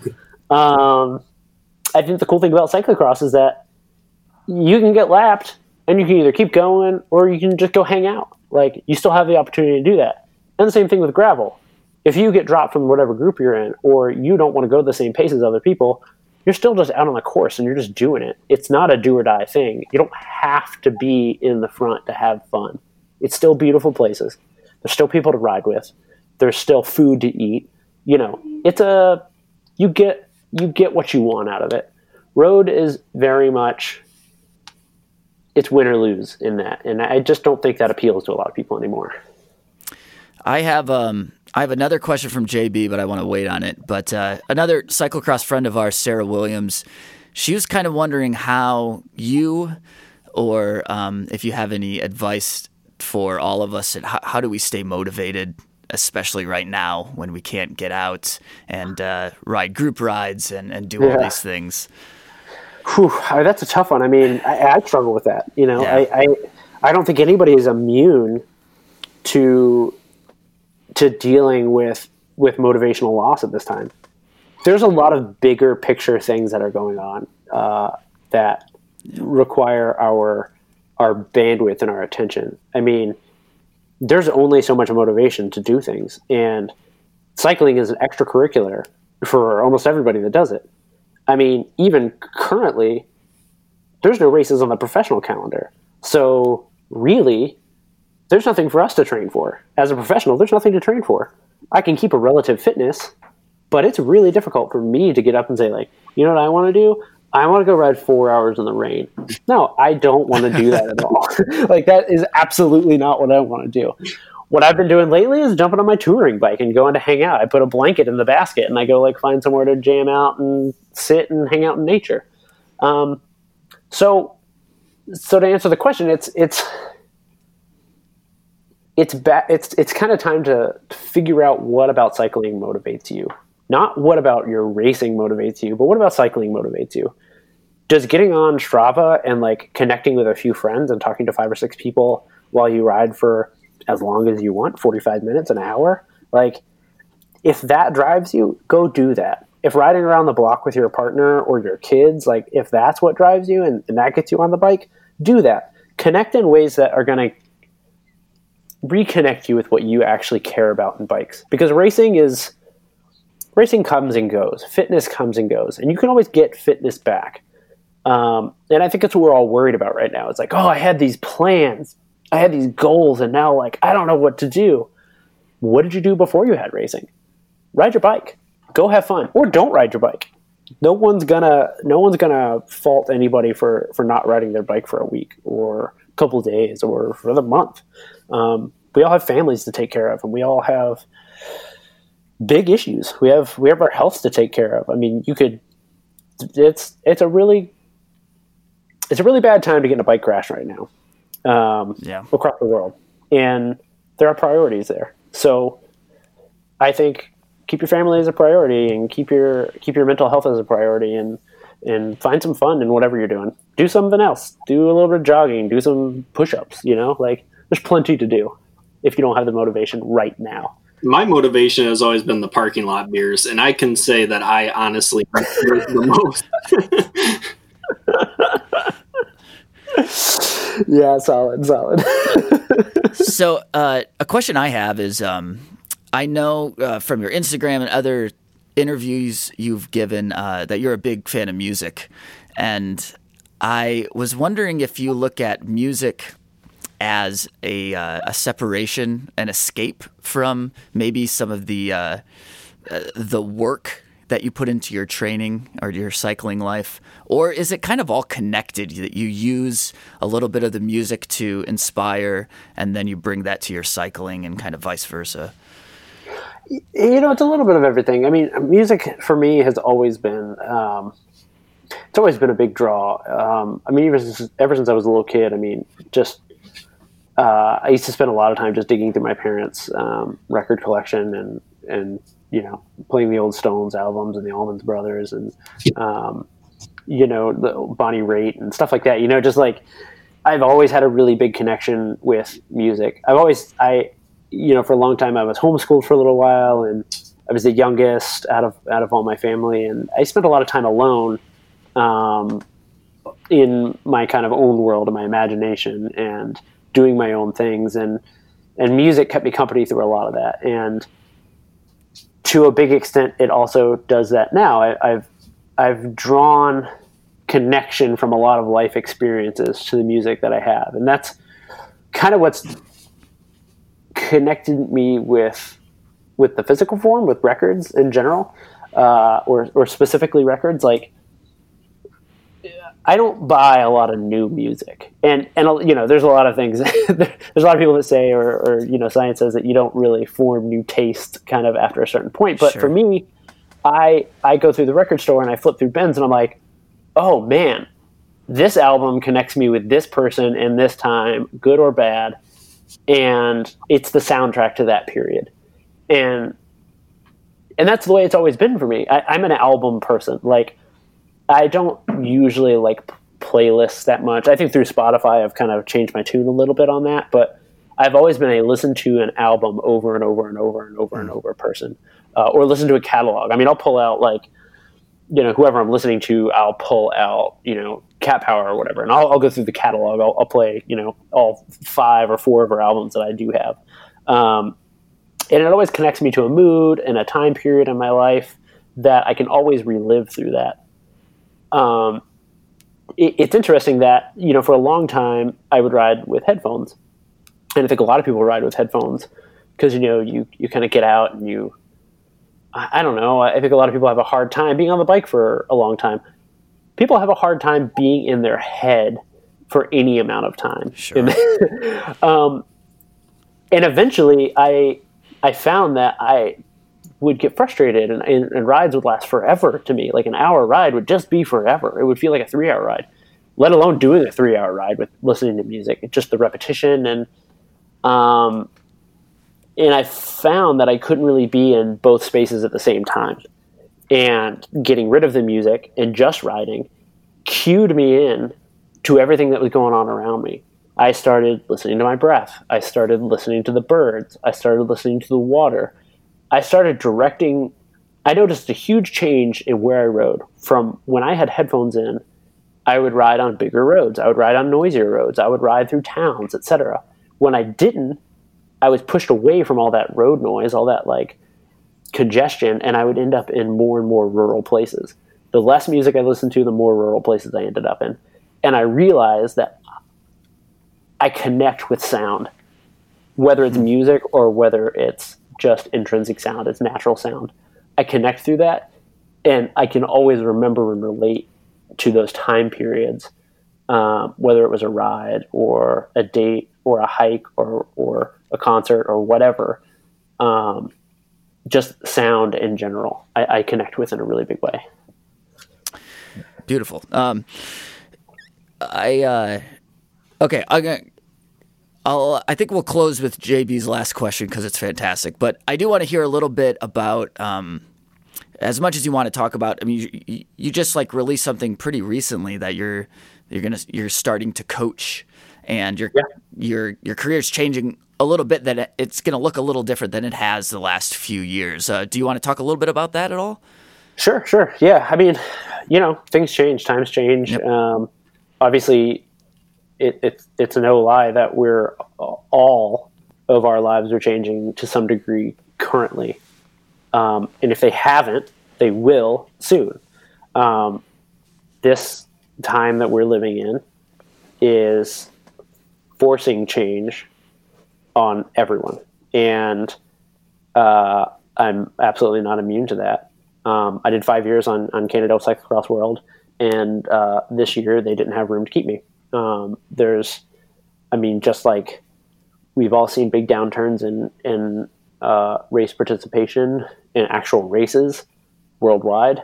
Um, you know, there's there's less sponsorship dollars out there. There's less support for huge programs like Cannondale Cyclocross World. Um, that doesn't necessarily end my involvement with Cannondale. And as of now, I am figuring out what my role in cyclocross looks like and what my career looks like. Whether it's a full UCI team again, um, whether it's a Devo program, you know, I'm not sure. But I'm going to continue to race. I have I have uh, no intention of retiring at the moment. Um, but if you were to ask me a month ago, you know, okay, you don't have a team. What do you want to do? I would have said, I'm going to make a team and I'm going to keep racing as hard as I can and I'm going to keep doing this. But but the reality is that, that the landscape looks different. It mm-hmm. it's not as easy as like, well, I'll just put together another team. Um, you know, I got to read. I'm reading the room on this one, and it's it's our landscape isn't going to look the same when we pop back in. Um, it already doesn't look the same before this happened, before this pandemic happened.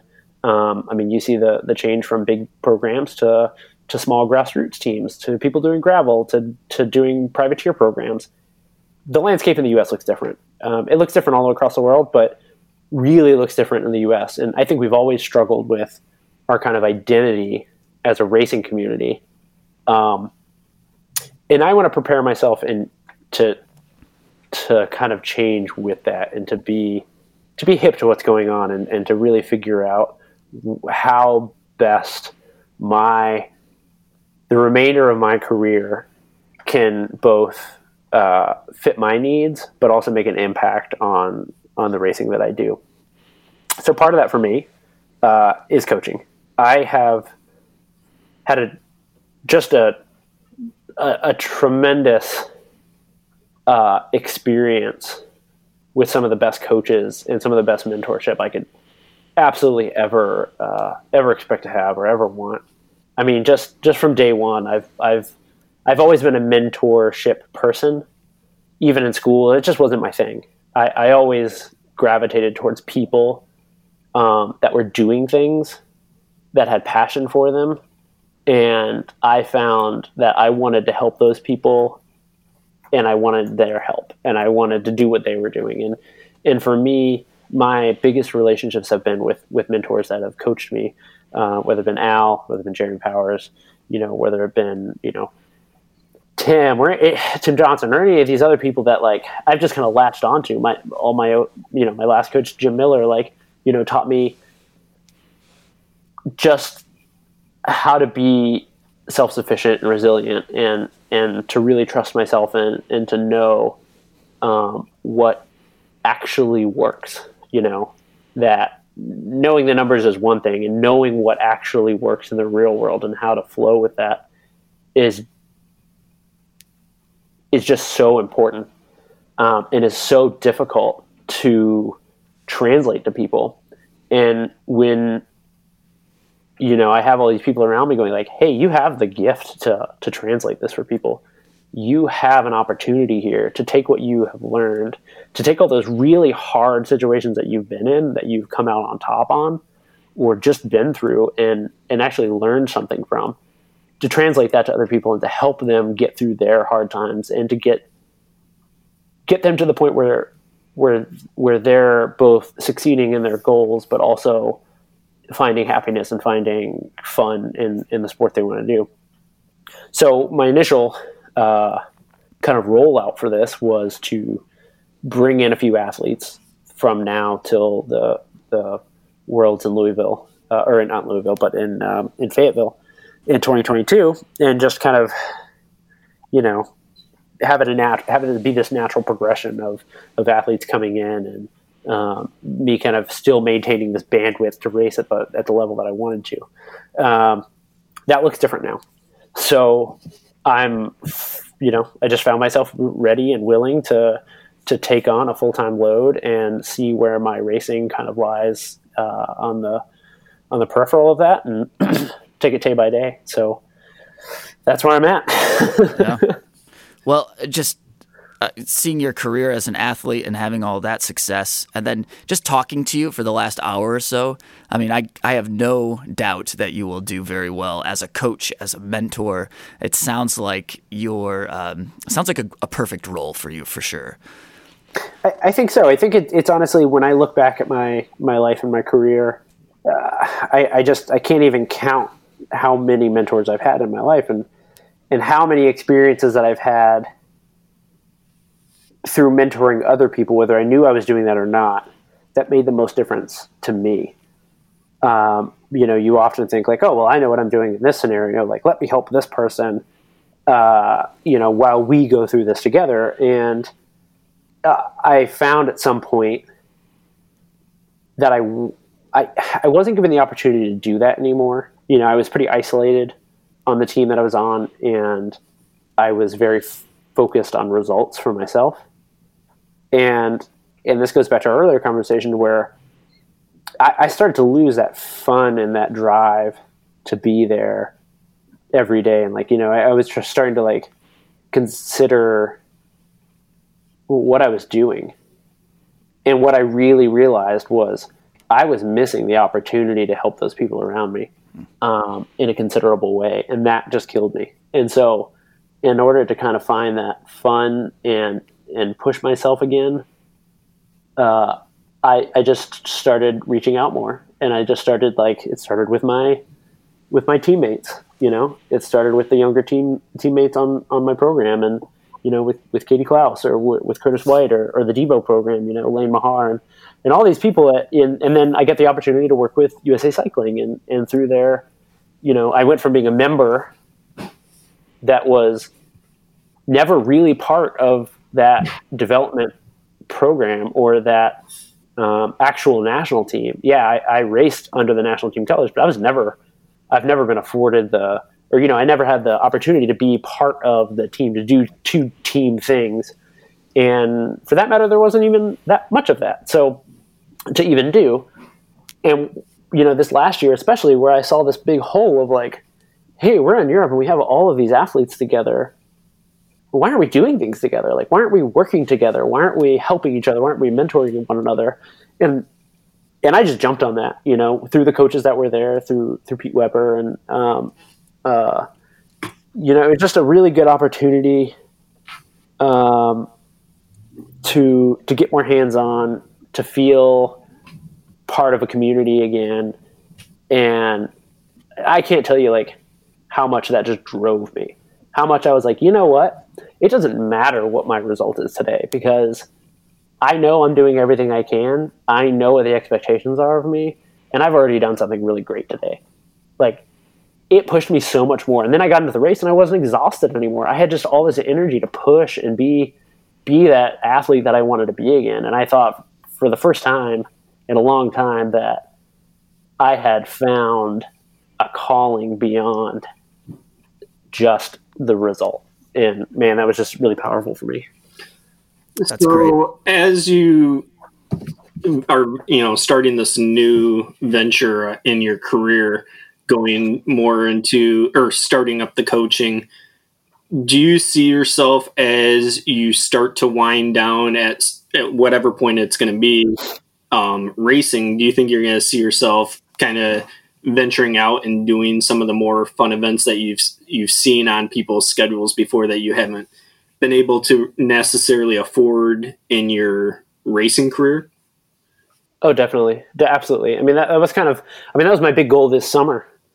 Uh, I did BC Bike Race last year, um, and you know, I found myself riding with with Kerry Werner and, and Mike Vandenham and uh, you know Jeff Kabush and all these people that I'm just like, we're racing our asses off. we're living in tents together and eating ice cream at night, drinking a beer. We're not racing for prize money, and we're just we're like hooting and hollering, ripping down trails, and having the most fun. And we're transferring and riding these ferries together. And it just was so cool. And it reminded me you know why i, I really like getting out and, and doing a lot of these races. So you know i kind of look back at all my memories of my most fond memories of racing and, there, and there's some really big there's some big highs like like winning big titles and stuff. I mean you'll, you'll never be able to replace those but there's also those those really good times where i was able to go just kill myself with my friends and go have you know a pizza and a beer afterwards and like those are also irreplaceable. And so I, I really want I, I, really do see myself getting you know back into that especially once you know we can all ride together i think we're all going to be ready for a pizza and a beer and a bike ride you mentioned uh, uh, here in michigan we have a, an event i don't know if you've uh, heard of the iceman cometh challenge and I have. I've heard of it. When it's when it's muddy, uh, it's basically a thirty mile cyclocross course. uh, it, it's usually the first week of November, but uh, as as you wind down, I would highly recommend uh, putting that one on a calendar because it's uh, it is a party. Yeah, absolutely. I, oh, it's definitely on my calendar. Actually, uh, I was talking to a former winner, Troy Wells, uh, about that race uh, not too long ago, and I just it sounds like so much fun. I think I, I even called him. He uh, he's actually um, my tax person now, um, and, and, I think we called each other. And, and half of our conversation was about bike riding. You know, it's always about bike riding, and then the other half is is like the dirty taxes, right? And so I think one I was just like, dude, do, do I need to do ice? like, it looks awesome. and he's like, absolutely. It is, it is an absolute riot of a race. Like, no matter like how the day goes, it's just it's tons of beer afterwards. The atmosphere in the forest afterwards is just this huge party. It's that's so cool. Definitely worth checking out. Yeah, for sure. Yeah, I, am into it. I mean, I did um, I did Vermont Overland this last year, and I hadn't done it since the inaugural uh, one. Probably, God, I was on Astellas pro cycling then, so maybe it was 2015 or something. And um, you know, I just I just I, I ride gravel roads every day, and I ride trails every day on my road bike and my gravel bike or you know whatever my cross bike, and um, there's nothing particular about gravel racing that necessarily excites me over one racing or another. It, it, it all looks fun to me. Um, but doing Vermont Overland, um, having be you know pretty close and just having so many friends there and getting out there, um, I actually had pretty expect pretty big expectations for myself for the race itself, and and I got dropped really quick. It just was a terrible day for me. Like I just everything went wrong, and like and I was just sulking and I was like riding and I was just like, oh, this is so dumb. What am I doing? And then I just started slowly picking up my friends and all of a sudden I'm riding with all my friends. We're riding gravel roads, and you know, 20 minutes later, we're like skidding and yelling at each other and having fun. And I'm like, oh yeah, you idiot! You get caught up in all this dumb stuff. Like it doesn't matter if you get dropped. Like just go have fun. Like me and Tim Johnson shredding some trails and and having beers afterwards. That's that's what I call fun. Yeah, that's fantastic. All right. Yeah. Thank you so much, Stephen. This was this was great. We really appreciate your time. I do I do want to close with this question from JB. Um, yeah, shoot. Uh, so we we established that you grew up in Florida. You've spent a lot of time in Belgium. Um, he was wondering. Let me let me pull it up because I want to get the get it all right. But he said, "What's the most Belgian thing about Florida?" And conversely, what's the most Florida thing about Belgium? oh God.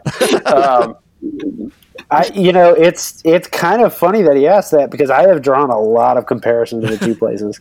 Um, I mean, I'm from Northwest Florida, yeah. so it's like it's pretty different. Like a lot of people have been to Florida, they've been to South Florida.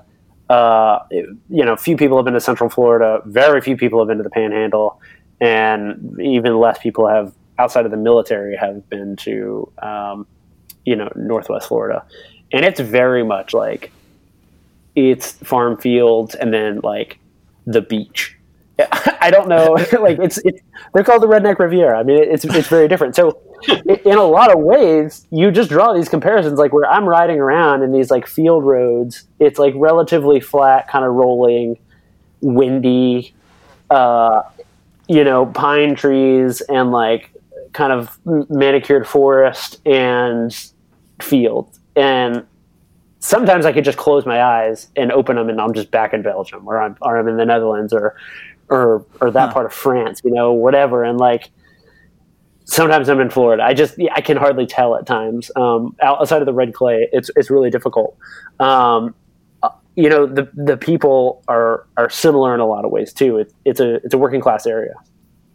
Um, in Pensacola, it's a, it's a lot of military. I mean, Flanders is Flanders is a working class part of of the country. I mean, it you know was just a really kind of put down half of the country where you had the you know you had Wallonia, we had you had you had Brussels and the French speaking kind of ruling class that just really put down the farm the farmers and the the, the, the factory workers that lived in, in Flanders. It's a lot like that in Pensacola where like you just have this this blue collar working environment. There's there's farmers, there's you know, there's forest industry workers, there's paper mill workers, there's the military, um, and and then you just have this like kind of big class divide. Uh, Florida is a lot more racially diverse, that's for sure. Uh, it's hotter, that is for sure. uh, there's uh, there's actually probably more inches of rain in Florida than there is in Belgium. It just all doesn't come down at once uh, in Belgium. It just kind of drizzles out over six months of the year. Uh, and uh, I definitely would say the party cultures between the two are redneck chic, if you will. Um, they definitely get wild in their own ways. They definitely do a lot of cheap beer drinking um, and are no strangers to tailgating. I love it. That's great. Yeah, I, I feel right at home in either place. Yeah. well, thank thank you, Stephen. This was this was great. We really appreciate it, and uh, yeah, we we wish you all the success um, with whatever this season turns into, and then and then from then on. If you ever cool. up to Iceman, let us know. I will. I know. I certainly will. It's, yeah, it's definitely sure. it, it's literally written down on my list of, of events that I want to do. So I look forward to it. Um, yeah, I really thank you guys for reaching out and, and making this happen. It was really fun. The Dirty Chain Podcast is a Michigan Midpack media production in partnership with KOM Cycling, the source for your bike accessories and necessities. Connect with us on Instagram and Facebook at Dirty Chain Podcast. Email dirtychainpodcast at gmail.com or call our hotline 616 522 2641. If you are enjoying the podcast, please leave us a rating and review on whatever platform you use to listen. Audio editing and original music by Trevor Gibney. Sheldon Little handles the social media, graphic design, and of course, bad decisions. Don't forget to call in for your chance to win a KOM trainer wheel block. Thank you to Stephen Hyde for setting time aside to sit down and talk with us and the mid pack. And of course, thank you all for listening to the Dirty Chain Podcast. Keep your chain clean. Get your chain dirty. We'll see you in the mid pack. Boom. Thank you so much, Stephen. Perfect.